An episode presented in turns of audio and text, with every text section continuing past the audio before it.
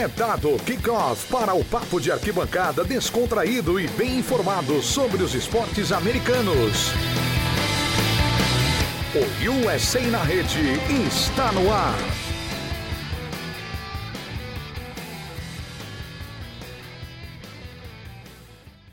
Olá, pessoal, sejam muito bem-vindos. Começando mais uma edição do USA na Rede, aqui no portal The Playoffs. Esse é o seu podcast de esportes americanos. Você já sabe, no grande portal The Playoffs, onde você confere tudo sobre o seu time, seja ele de MLB, NHL, NFL ou NBA, que é o caso deste podcast, toda terça de manhã, às vezes segunda noite ah, depende muito da minha agenda, às vezes terça de manhã, pinga no seu feed, aí no seu agregador de podcast favorito, um podcast para a gente poder debater, analisar, conversar, bater um papo com vocês sobre, a, sobre as principais notícias da NBA. Eu sou Miguel Fortunato e comigo está ele, meu querido Piero Fiorelli.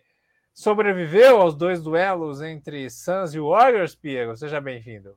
Fala, Miguelito! Pois é, cara, foi uma semana emocionante para os torcedores de Phoenix Suns e Golden State Warriors, né? Por mais que sejam jogos que não significam tanto num cenário macro, mas ali naquela semana foi algo importante. O Phoenix bateu a sua melhor marca na história, né?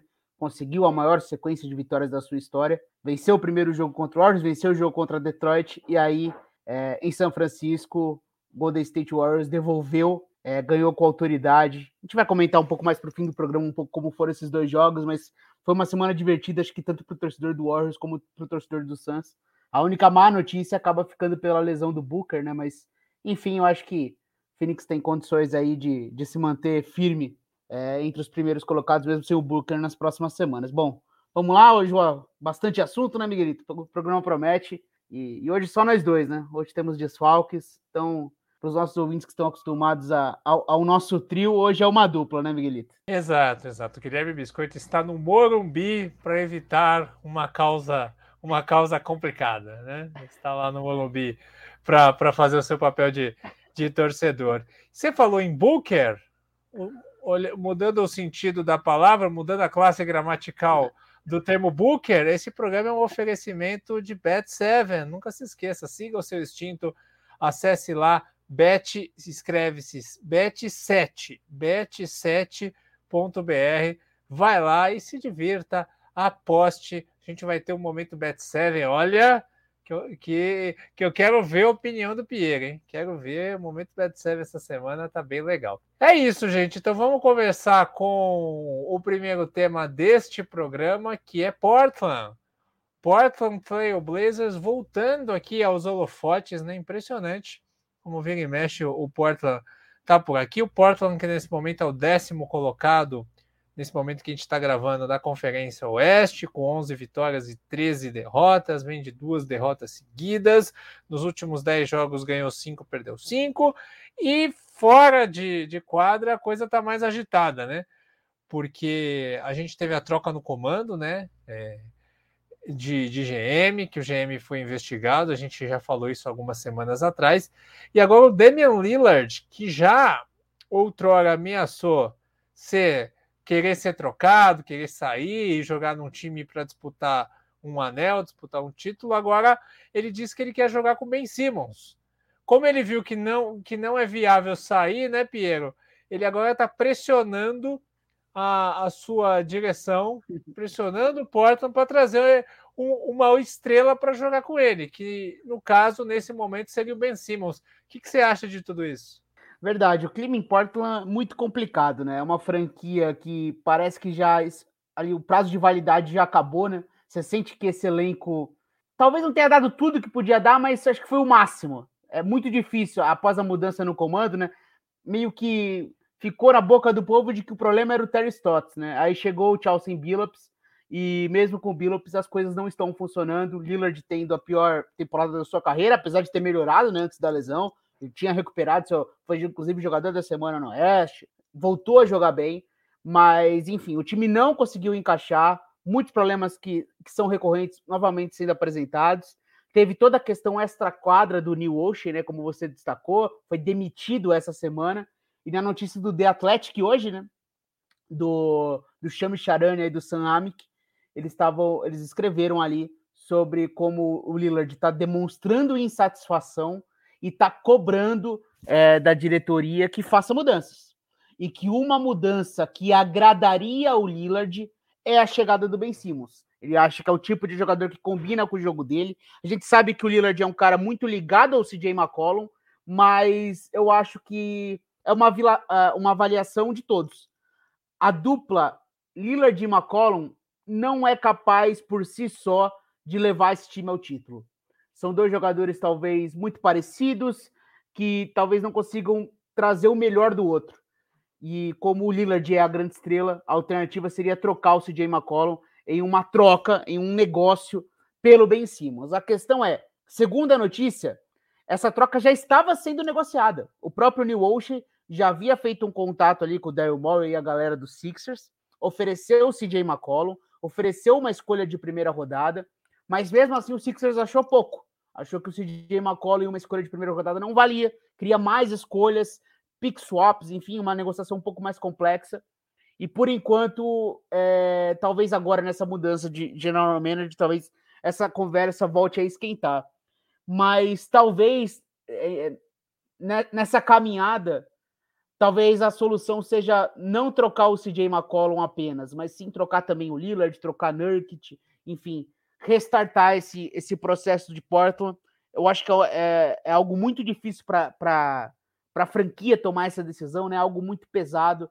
Eu sei como torcedor da, do meu time ver seu, a sua equipe se quer disputar é, na, na, primeira semana já não tem mais sonho de disputar playoffs, isso é muito dolorido para você levar torcedor para o estádio, para vender camisa, eu sei o impacto que isso gera, mas talvez uma solução para Portland seja resetar esse elenco. Mas enquanto eles não fazem isso, uma solução rápida e que pode dar resultado seria para encaixe de time trocar o CJ McCollum, conseguir o Ben Simmons nessa troca, agradar o Lillard e quem sabe é, fazer aí uma sequência de vitórias para conseguir vaga nos playoffs em 2021, 2022, né? Eu Mas tô... é um cenário bastante complicado, né, Miguelito? Porque teve assim, algumas entrevistas do Chelsea Billups dando a entender que tá faltando entrega, faltando intensidade, jogadores claramente de cabeça baixa, algumas vitórias, é, algumas derrotas muito feias, enfim, é, é, é, um clima meio de fim de assim, fim de linha para alguns jogadores. Né? Não sei se você tem esse mesmo sentimento. Eu, é, eu concordo com você. Eu acho que Portland chegou no seu teto, né? É, essa dupla Lillard McCollum eu acho uma boa dupla. O Lillard, obviamente, melhor. Mas chegou no seu teto, que é disputar playoffs, que é roubar roubar vitórias improváveis em playoffs, como foi aquela contra o Lakers no primeiro jogo, né, lá na bolha. É, ter jogos históricos do Lillard fazendo pontuações inesquecíveis, 40, 50 pontos, né?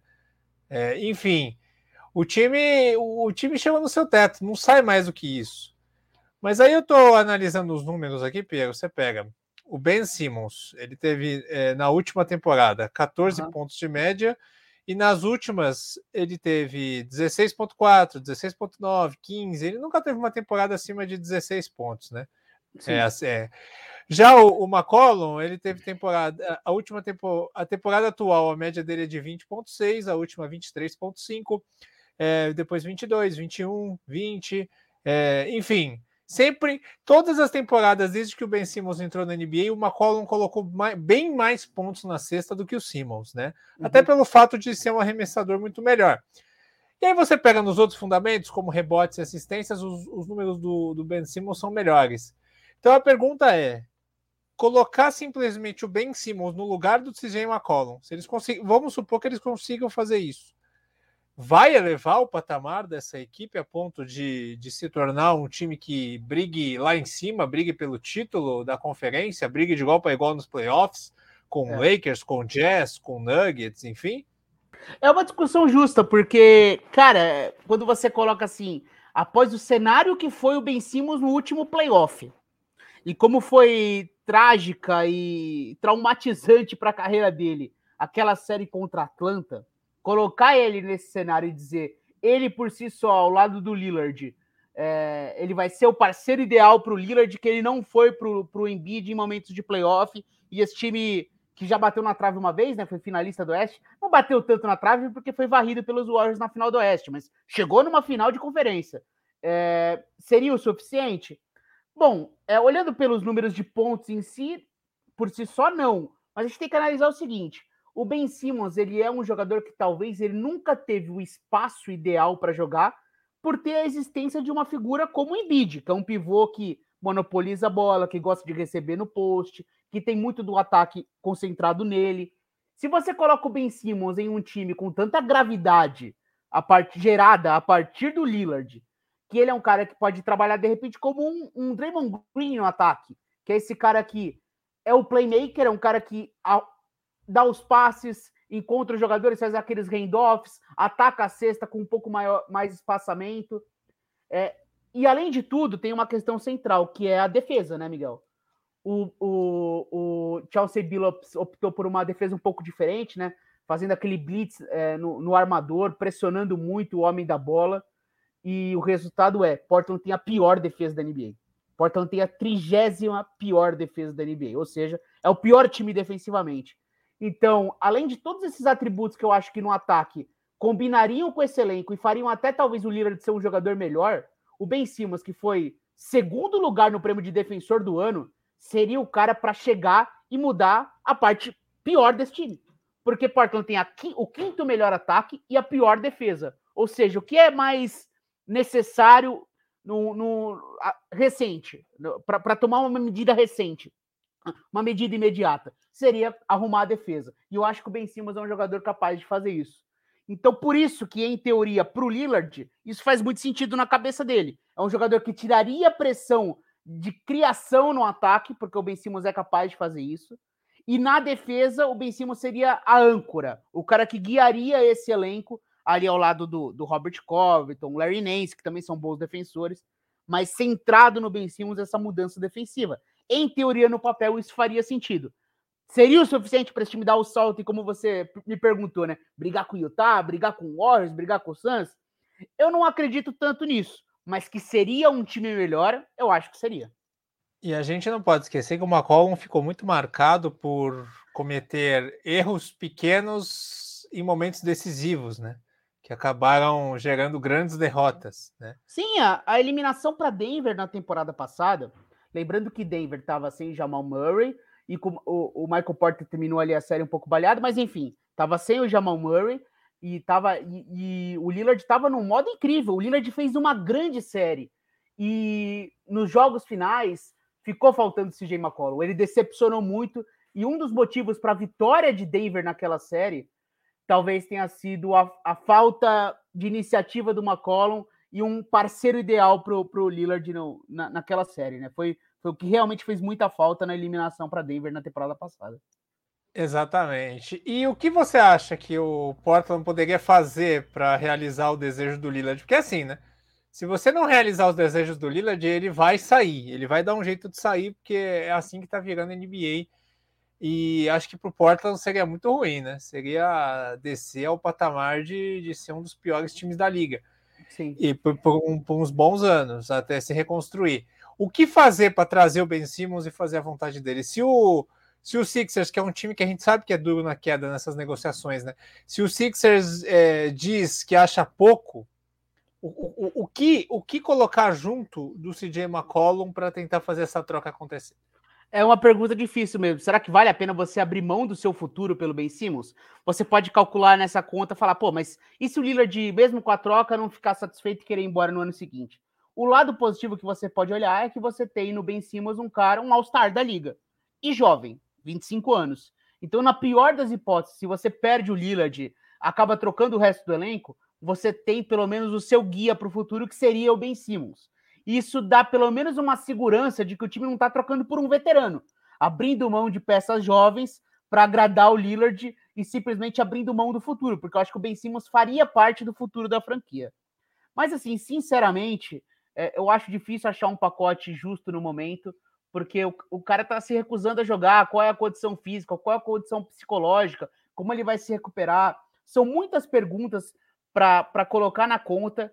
E assim, cara, eu tenho muita admiração pelo Lillard, cara. Um cara de, com 31 anos, nesse estágio, ainda tá querendo mudanças, confiando de que a franquia é capaz de melhorar.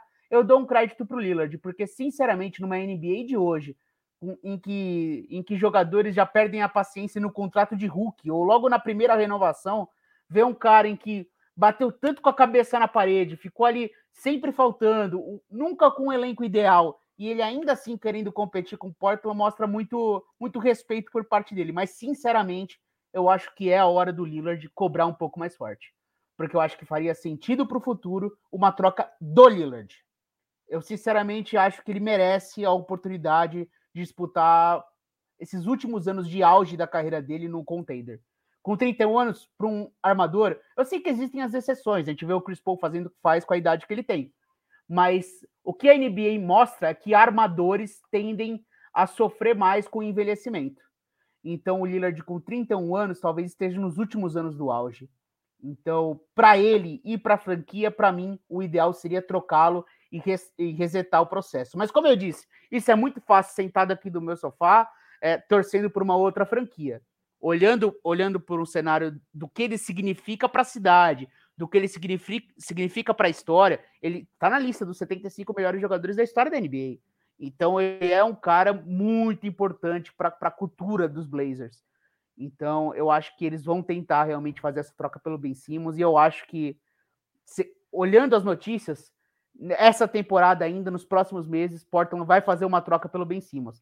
Eu não acho que é a solução certa, porque eu acho que o time deveria resetar desde o início mas é, sinceramente, talvez coloca mais uma pique de primeira rodada, um swap, e aí acaba acertando o negócio. É, você vê que o, o Lillard ele não quer sair de lá, né? Ele tem Exato. um amor pela cidade, ele, ele, ele ama estar lá em Portland, estar no Oregon, né? A terra da Nike. E, o, e, e ele está fazendo um esforço, né?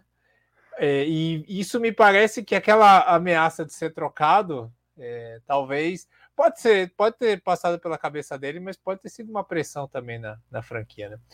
Bom, vamos ver, vamos ver o que, que vai dar isso aí. Tem mais alguma coisa do Portland que você queria dizer, Piero? Não, então, o time agora vai ter essa questão da procura por um, por um novo GM, né? Então, são, são vários processos, né? O time tá ali agora com, com uma improvisação, enfim, é. Portland é, é um cenário muito complicado e é um time que é difícil de confiar, né? Então, olhando para o futuro, e lembrando que as próximas semanas aí devem ser duras, né? Porque o Lillard vai ser avaliado é, na próxima semana, né? Sobre uma possível volta. Ele tá com uma lesão no abdômen. E quando o Lillard não joga, a gente tá vendo nesses últimos jogos, né? O time não consegue nem competir. Então, pode ser que o Lillard volte daqui uma semana, duas semanas, e o time esteja até fora, até fora de zona de play-in, né? O que seria muito complicado. Como manter, como já é tradição aqui, temos o momento Bet7 no nosso programa, nosso parceiro Bet7, e é sobre o Portland, né? Relembrando, Portland Trail Blazers está na décima colocação nesse momento, com, com 11 vitórias, né? Nesse momento, ele fecharia o play-in, seria o último time do play-in, né? Teria que ganhar duas vezes fora de casa para ir para os playoffs, nesse momento. E a, e a, as odds que eu trago da Bet7 é a seguinte: para o Portland Bla Trail Blazers ir para os playoffs.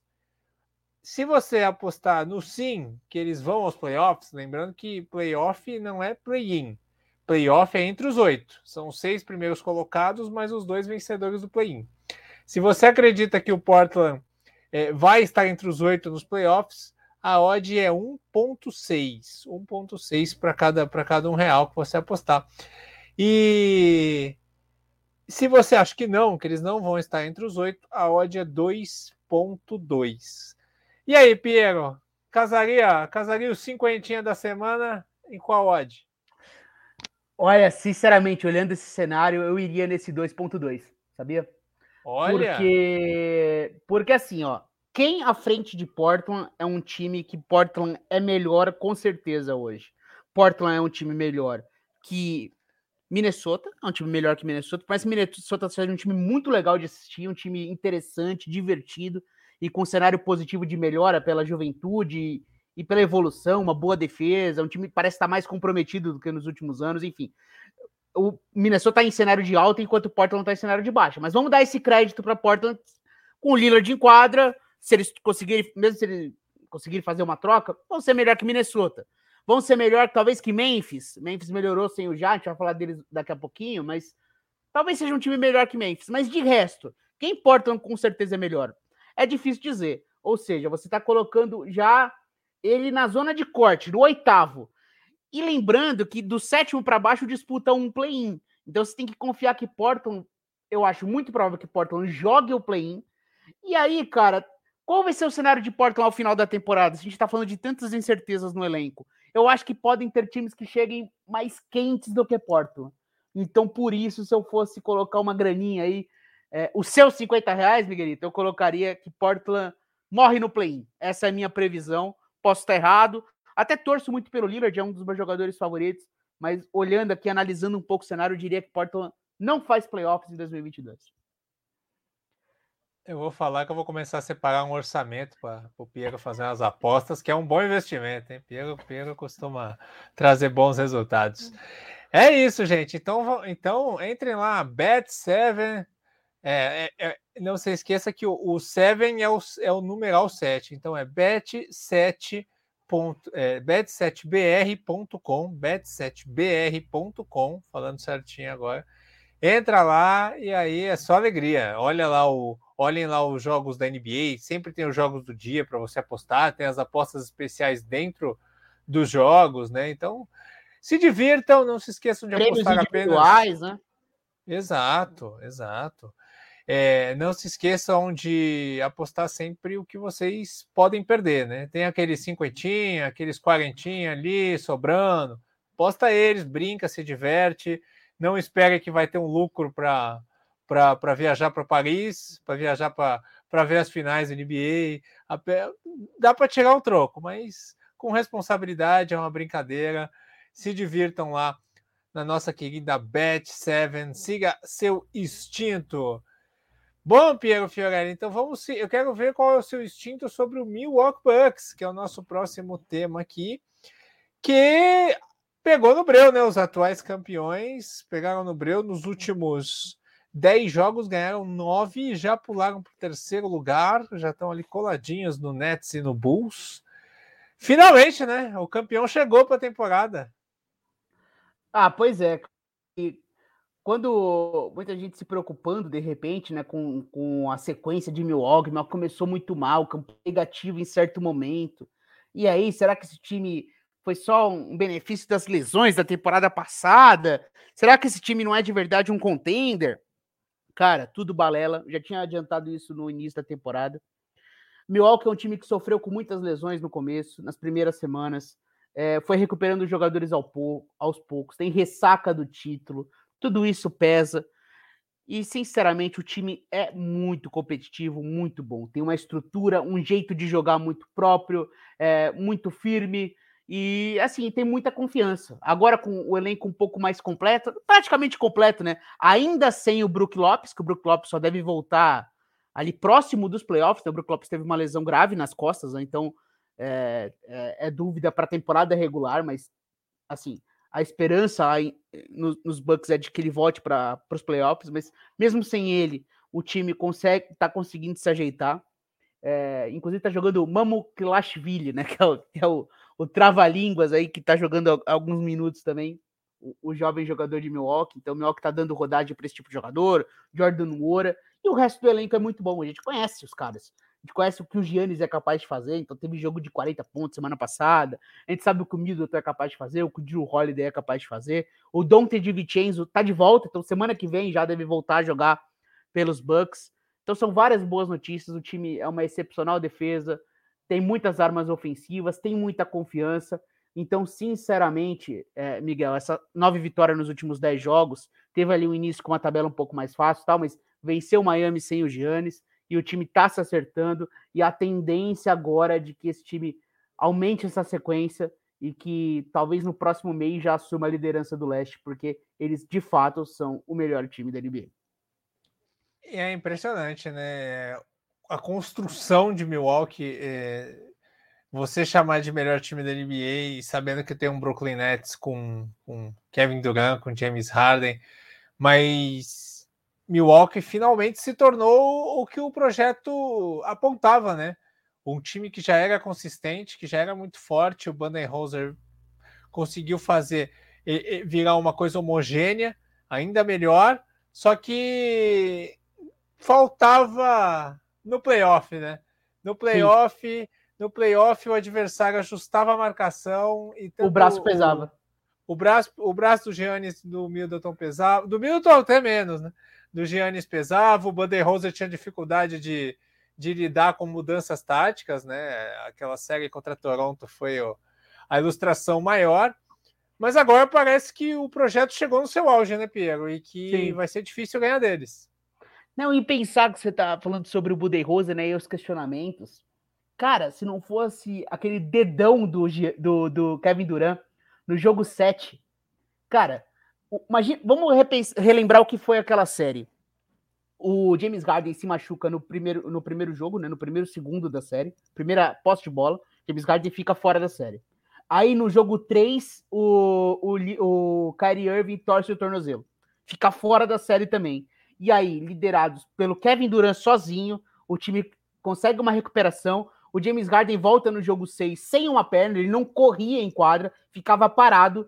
E mesmo assim, eles tiveram, na última bola do jogo, a sexta da vitória do Kevin Durant, que por um dedão dentro da linha levou o jogo para o overtime e não para a classificação de, de Brooklyn. Se aquela bola fosse de três, com certeza, no dia seguinte, o Budenholzer seria demitido. Mais uma vez se falaria no fracasso de, dos Bucks nos playoffs. Se o Giannis de fato era um dos melhores jogadores de playoff da NBA. E se esse time tem, teria um cenário positivo para recuperar. É, muitas críticas da troca envolvendo o Drew Holiday, porque ele foi mal naquela série. Enfim, teria sido terra arrasada. Mas poucas semanas depois, esse mesmo time foi lá, pegou um Suns que estava doutrinando nos playoffs e virou um 2 a 0 com atuações históricas de Giannis. Então, para você ver como a NBA é maluca, né, cara? Por um, como eu disse, né, por um, centímetros de pé do pé gigante de Kevin Durant, eu acho que esse projeto poderia ter praticamente sido colocado por água abaixo. Mas tudo mudou, o esporte tem esses detalhes e agora Milwaukee com muita confiança, é, Inclusive, a gente viu isso na série contra Miami, como, como tinha muito essa questão psicológica. Milwaukee era claramente um time muito superior a Miami. Mas naquele primeiro jogo teve o histórico do, da série da bolha. Foi um primeiro jogo muito tenso para Milwaukee, jogou muito mal. O, o Heat teve também a bola para ganhar, mas aí Milwaukee ganha o primeiro jogo e a partir daí vira uma surra a série. Ou seja, Milwaukee tinha competência, eles eram um dos melhores times da NBA, mas pa parecia que faltava essa confiança e essa segurança que o título deu. Então, esse time que já era muito bom, agora é confiante, ninguém segura. Então, é, é curioso relembrar esses detalhes e como num passado recente foi o que decidiu esse futuro para Milwaukee. Né? É, muito provavelmente esse time teria implodido naquela série contra a Brooklyn. É muito louco isso, né? É muito, é realmente muito louco. Mas agora me parece que vem muito forte, né? Vem muito forte. E eu acho que é uma questão da gente acompanhar nas próximas semanas, né? Se esse nível se mantém de jogo, né? Principalmente quando mais para frente, quando o Lopes voltar. E principalmente a gente vê no playoff a consolidação desse projeto. Mas é muito interessante ver Milwaukee numa liga onde as grandes duplas, as estrelas predominam, Milwaukee sem ter uma grande dupla, né? Tudo bem, o Middleton é um excelente jogador, mas não é uma estrela da NBA. A gente não tem uma dupla como Davis e LeBron, como Harden e, e Duran, e como como Clay Thompson e Curry, que deve ser aí o que deve voltar a ser essa grande dupla se o, se o Clay voltar bem. Mesmo assim, Milwaukee vem se consolidando como uma potência. E isso é muito impressionante, né? É um trabalho coletivo e a potencialização do Giannis, que a gente nunca pode esquecer que o Giannis está ganhando maturidade ainda. Ele não é, não é, ele não é um cara em fim de carreira. Então ele, ele, ele ainda tem teto para evoluir, principalmente mentalmente, né, Piero? Sim. Não, e lapidando fundamentos. A gente sempre fala como o Giannis é um cara que conheceu o basquete um pouco mais para frente da idade, começou a jogar profissionalmente, é, e ele teve problemas em, em, questão de arremesso, gente falou da questão da confiança do lance livre, ele ajustou a, a mecânica, tá fazendo aquele ritual mais rápido, ou seja, ele vai trazendo coisas novas para o jogo dele, é um cara muito inteligente, melhorou em todos os atributos do jogo, um excepcional defensor. Então, o, o Giannis, ele é um pouco desse símbolo de evolução dessa franquia, né? E você falou sobre dupla, de fato, né? Eles não têm esse número 2 que, que é um, um outro alfa, né? Mas, de fato, eles têm ali, de certa forma, um pódio muito bem definido, né? De quem é o seu número 1, um, de quem é o número 2, de quem é o número 3. Isso é difícil você determinar, né? Numa liga de muitos egos, de muitas relações. É... Milwaukee, eles têm muito claro isso. Nosso melhor jogador é o Giannis, nosso segundo melhor jogador é o Middleton, nosso terceiro melhor jogador é o Drew Holiday. Então, enfim, eles têm isso muito claro e os jogadores aceitam os papéis que, que, que eles têm. Enfim, isso é muito bem definido na franquia e eu acho que isso é um, uma virtude, claro. Exato. Então, tá aí. Milwaukee Bucks chegou e, e, é, e é legal ver o Bucks jogando como potência. É mais uma grande atração para a gente conferir aí na em cada, em cada dia de NBA. Bom, vamos seguir aqui o, o baile, Piero. Ô, Piero, você tinha falado para mim que o que o Grizzlies não ganharia mais de ninguém enquanto o Moran não voltasse. O que aconteceu? Não, inclusive, não só ganhou, como teve a maior surra da história da NBA, né? Contra o Oklahoma na semana, né? Sem o Jamoran, o Thunder conseguiu sofrer a maior derrota da história da liga para esse time do Memphis. Diz também muito sobre o que é o elenco de Oklahoma, né?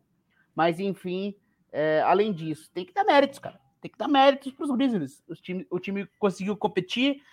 É, eu falei há pouco sobre como o Portland tem a pior defesa da NBA. Até semana passada, a pior era a Memphis. Eles conseguiram dar uma melhorada defensiva. É, alguns jogadores que são claramente coadjuvantes assumiram um papel maior, né? O Jerry Jackson Jr. teve bons jogos nessa semana que, que é algo que é necessário para a evolução dessa franquia é que o Jaren Jackson Jr. tenha um papel maior no ataque é, e para além de simplesmente um arremessador de três pontos. É, o Desmond Bain teve grandes jogos, ele é um cara que chegou na NBA como aquele 3D, né? Ofensivamente, é, é um cara que defend, defendia, um ala grande e um bom arremessador de três. Um ótimo, talvez, arremessador de três pontos. Mas que não tinha. Ele não tinha muito skill, né? Ele não conseguia colocar a bola no chão, criar arremessos nessa temporada com maior responsabilidade ofensiva, ele tá conseguindo fazer isso. Tem jogos ele, que ele consegue pontuar mais. E por mais, por mais que de fato tenha sido uma tabela um pouco mais facilitada, sem o Jamoran, cara, é muito difícil ganhar os jogos que eles ganharam. Então, é uma sobrevida para Memphis. É, eu de fato não imaginava que esse, eu imaginava que esse time teria uma sequência imediata muito dura, porque a defesa é ruim e o Jamoran é o centro do ataque. Mas mesmo sem ele, uma boa notícia para a franquia. Eles estão conseguindo jogar bem. É, fico muito feliz por eles, realmente, porque eu não acreditava. E outro time que está jogando bem também, sem, sem uma das suas, um dos seus principais jogadores, é Cleveland, né? Cleveland que, que vem aí fazendo bom, bons jogos, sem o, o Sexton também está rendendo bem, né? Exato, exato. Mas a questão do Colin Sexton é que, é que ele não tem um papel tão grande em Cleveland quanto tem o Já, né? O uhum. Já ele é uma, o Já é uma futura estrela da NBA. O chá, o, o já é questão de tempo para quando ele vai ser All-Star. Se falava ele ser All-Star nessa temporada. O Colin Sexton, ele é um outro tipo de jogador, né? Ele é esse pontuador baixinho. Ah, você teve um na sua franquia que era o Monta Ellis. Você lembra muito bem do Monta Ellis? Opa! Eu faço uma comparação do Colin Sexton nesse formato de jogador, né? Ele é um scorer, ele é um desses armadores, alarmadores voltados para o ataque e para pontuação. Tem bons argumentos ofensivos, é, bons argumentos técnicos é um jogador muito focado, muito dedicado, não tem problema de postura, muito pelo contrário, mas talvez ele não seja um jogador vencedor na NBA. O, o ideal que você precisa de um armador na, na, liga de hoje, ainda mais tendo o Garland no seu, na, na sua franquia, que é um jogador talvez mais completo. O Garland é um, é um playmaker melhor, tem um, consegue arremessar de três com maior profundidade, né? tem um range maior.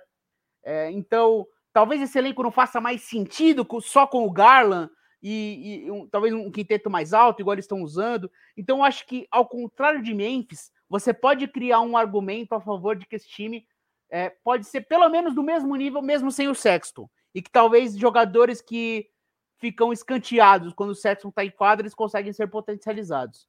Eu acho que essa é uma análise que pode ser justa, inclusive. Esse time precisava de uma melhor defesa, jogando mais alto era, era algo importante. Eles ainda têm falta de profundidade nas alas. Mas, assim, eu gosto muito do Sexton, não estou dizendo isso para dizer que ele é um jogador ruim, mas talvez isso seja um cenário para a franquia já, um, um, recado de que ao final da temporada, talvez a melhor decisão seja não renovar com o Sexton e deixar esse protagonismo para o Darius Garland. Talvez essa boa sequência, mesmo sem o Sexton, lembrando que o Sexton não assinou sua extensão de Hulk, então ele vai ser free agent ao final da temporada, então talvez pode estar tá sinalizando de que talvez seja o fim da linha de, do Sexton em Cleveland e acaba indo para outra franquia. Exato. E agora a gente vai falar do nosso último tema, que é o Phoenix Suns do Piero Fiorelli, né? Que bateu o seu recorde, bateu o seu recorde de vitórias consecutivas da história da, da franquia. O Phoenix Suns de 21-22 está empatado na 18 colocação. Não, perdão, deixa eu olhar aqui. Na 11, o, o Suns de 2006, 2007 está na 18 colocação, né? Com 17 vitórias seguidas. E o Suns de 21, 22 agora com 18 vitórias seguidas está na 11 colocação histórica de maiores sequências de vitórias seguidas numa temporada da NBA. Ele está no patamar dos Bucks de 19 e 20, dos Bulls de 95 96, que é, que é um dos maiores times de todos os tempos, do Boston Celtics de 81 e 82, que também é um time histórico, e do New York Knicks de 69 e 70.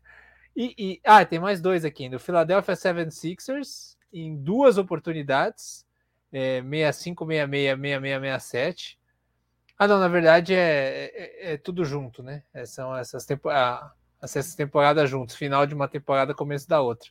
E o Rochester Royals na, nas temporadas 49 50, o final dela, e o início da temporada 50 51. Tá bom, Piero, ter esse time do Suns aí nesse, nesse patamar aí, nessa lista? ah, cara, tá incrível, né? E, e foi realmente assim, foi muito impressionante, porque foi um jogaço contra os Warriors, um jogo muito legal com clima de playoffs. Existia aquela notícia antes do jogo começar de que ah, o Draymond Green é dúvida, o, o Andrew Wiggins é dúvida, e pô, ficou, será que os Warriors não vão ter o elenco completo e aí talvez esvazie um pouco o jogo, mas não. O Warriors foi completo, o jogo foi muito duro e o Suns teve um baque muito grande ao final do segundo quarto, né? Que foi a lesão do, do Booker. O Booker teve um, uma lesão na coxa, um estiramento, né? Enfim ou, ou uma contratura, não sei ao certo qual, é, qual, qual foi a lesão, mas ele tem uma lesão muscular na coxa direita, é, em um drive, atacando a cesta, e saiu do jogo, ficou fora da partida, e o Suns voltou para o segundo tempo, abaixo do placar, é, ou, ou, empatado, agora, agora não estou lembrado, mas sem o seu melhor jogador, sem o seu principal argumento ofensivo. E foi com Chris Paul no ataque, conduzindo o ataque, junto com o DeAndre Ayton, e com uma atuação soberba defensiva de Michael Bridges, os, os Suns conseguiram vencer os Warriors, é, garantiram ali a melhor campanha da NBA, né? Porque logo na duas noites, na, duas noites depois venceu o Detroit, garantiu o lugar, primeiro lugar do Oeste. Então, mesmo sem o Booker, teve esse momento muito marcante, bateu o seu recorde pessoal, como você falou, né? Melhor marca da história da franquia em sequência de vitórias. Aí depois os Warriors recuperaram nessa essa posição, vencendo em São Francisco. Mas aí, aí pesou ainda mais, né, a falta do, do Booker, né? Porque o time vinha num back-to-back, -back, jogando fora de casa, essa sequência muito longa, o Chris Paul teve que jogar muitos minutos, mas assim, sem tirar o mérito, claro, né? Obviamente, os Warriors, um time espetacular, e aí eles conseguiram achar soluções e ganharam até com certa facilidade o segundo jogo. Mas foi muito legal, foi uma semana muito interessante e que mostrou, assim, de fato, que são os dois melhores times do Oeste, no momento, pelo menos. Tem bons times, mas no momento são os dois melhores times do Oeste. Muito bem, não, os jogos foram espetaculares e, e os dois estão chegando aí muito forte é, para a sequência da temporada. Lembrando que teremos um Suns e Warriors na rodada de Natal. Vai ser o desempate aí, vai ser a, a nega, é, é, como, como, como brincavam antigamente, né? A, os do, os vai ser no momento, No momento, os dois times, hoje estamos gravando dia 6 do 12, né? Na segunda-feira, 7 da noite. No momento, os dois times estão com campanhas 19 e 4. Né? Eles podem vencer ou perder agora nas próximas noites, mas hoje eles estão com, com, a campanha exatamente igual, né? Então, e o, ter, terceiro colocado, que é Utah, três jogos atrás, né? Então tem ali uma gordurinha. Muito provavelmente, quando a gente voltar para o programa aqui na próxima semana, é, eles novamente vão ser os dois melhores times do Oeste. Então tem uma diferença já pro o terceiro lugar, e curiosamente hoje, o quarto lugar do Oeste é o Memphis Grizzlies sem o Jamorana. Você vê que loucura. Exato. Agora a pergunta que eu quero te fazer, Piero, é, olhando esse Phoenix Suns, uma final onde poderia ter ganho, né? Abriu 2 a 0 na final, como você disse. Final de NBA e agora a maior sequência de vitórias da história da franquia. Em que lugar tá esse, esse time do Phoenix Suns atual, hein? na história da, do Phoenix Suns. É, é, o maior time que o Phoenix Suns já teve, está entre os três maiores, ainda tem que esperar esse time se desfazer para ver onde vai chegar, para definir. Como é que você, como torcedor, que lugar que você põe esse time na história? Então, cara, eu acho que o time da final perdida ali, 93 para Chicago, é o melhor time da história de Phoenix, né? Aquele time era muito bom e inclusive o, próprio Michael Jordan diz que foi o adversário mais duro que eles tiveram numa final de NBA. Enfim, isso aí é da boca para fora, mas se você analisar mesmo aquele time, era um time pronto para ser campeão. É, era um dos favoritos. Os Suns entraram na temporada passada como um azarão e acabou conseguindo surpreender a NBA. Eu acho que esse time ainda não tem aquele status que teve nos anos 90. O time do início dos anos 2000, eu acho um time muito bom, mas teve algumas decisões ruins ali de. Principalmente do dono, né? Do Robert Sarver, que é o cara que está sendo investigado, que talvez nunca quis abrir os cofres, nunca fez aquele investimento, nunca topou pagar muitas multas para fazer aquele time realmente ser o melhor da NBA. Poderia ter vencido, mas eu acho que faltou. Então, se eu fosse colocar num patamar hoje, eu acho que esse elenco é o segundo melhor elenco da história da franquia. Perde para o time dos anos 90 ali, do, do, Kevin Johnson, do Charles Barkley, mas assim, já está no, no, pelo menos no top 3 melhores times da história da, da franquia, com certeza. Você sonha numa fazer uma final contra o Brooklyn Nets e reencontrar o Nash, Piero? Você sonha com isso? Ah, cara, até porque eu não tenho nenhum tipo de, de raiva dele, né? Então não sei se eu queria vencê-lo, né? Até, até Mas seria uma história, seria uma história, hein? O Suns seria, com certeza, seria uma, uma grande história, né? O Nash que ficou batendo na trave, né? Uma dessas grandes estrelas, duas vezes MVP e é um cara que encerrou a carreira sem o prêmio, sem o, sem o título, né, sem o anel, pode conquistar agora como técnico, mas seria uma grande história realmente. Mas também o que seria uma grande história seria reencontrar um Bucks na final também, né? Enfim, qualquer cenário que o Suns chegue na, na final, ainda é muito difícil, né? Tem ótimos times no Oeste, mas qualquer adversário que veio do Leste seria uma história interessante, principalmente se for o Bucks pela, pela revanche ou pelos Nets pelo reencontro do Nash com a franquia. Né? Eu diria que a história mais bonita seria o Indiana Pacers na final, mas, o, mas no atual cenário, no atual cenário, ir pro play-in já tá bom. É, tá difícil, cara. Tá difícil. Um, um play-inzinho já. Jogar um joguinho de play-in já me deixaria feliz, viu? É, Indiana, é Indiana, Indiana, precisa fazer o um movimento, Miguel, com todo respeito. Eu Sim. acho que se, se Portland o elenco já deu o que tinha que dar, esse elenco de, de Indiana já deu mais do que tinha para dar. Sinceramente, esse time precisa é. fazer algum momento. A, a, dupla Sabonis e Miles Turner, não digo nem fazer um movimento no sentido de reconstrução completa, mas de simplesmente trocar alguns jogadores desse elenco para fazer um, um, time que faça mais sentido, né? É, porque a cada ano tá um degrau mais baixo. A cada ano o time piora um Exato. pouquinho. É. É, o e aí você fica... de... é. E acho que você acaba até subutilizando seus jogadores, né? Eu acho que o Sabonis seria um jogador melhor em outro cenário, o Miles Turner seria um jogador melhor em outro cenário. O time acabou, acabou comprando a briga de muitos jogadores com muito histórico de lesão, né? Então, Chris Laver é um cara com histórico imenso de lesões. O Brogdon é um cara com histórico imenso de lesões desde muito jovem. O TJ Warren é um cara que está passando por uma lesão muito grave. É, Jeremy Lamb, enfim. Então é um elenco que, além de não fazer sentido pela dupla de pivôs, tem essa questão do, do, de muitos históricos de lesões, né? Então acho que eles precisam repensar aí. Ah, é isso, é. Vamos ficar falando muito do Pacers, não, senão não é complicado. É isso, gente. Fechamos então esse, esse programa. Agradecer aí a, a, presença de todos vocês. Na semana que vem teremos aqui Guilherme Biscoito para dar aquele tempero todo especial. para a gente seguir tocando a temporada. Piero, aquele abraço. Valeu, Miguel. Um abraço, até semana que vem. Valeu, gente. Aquele abraço. Até a próxima. Tchau.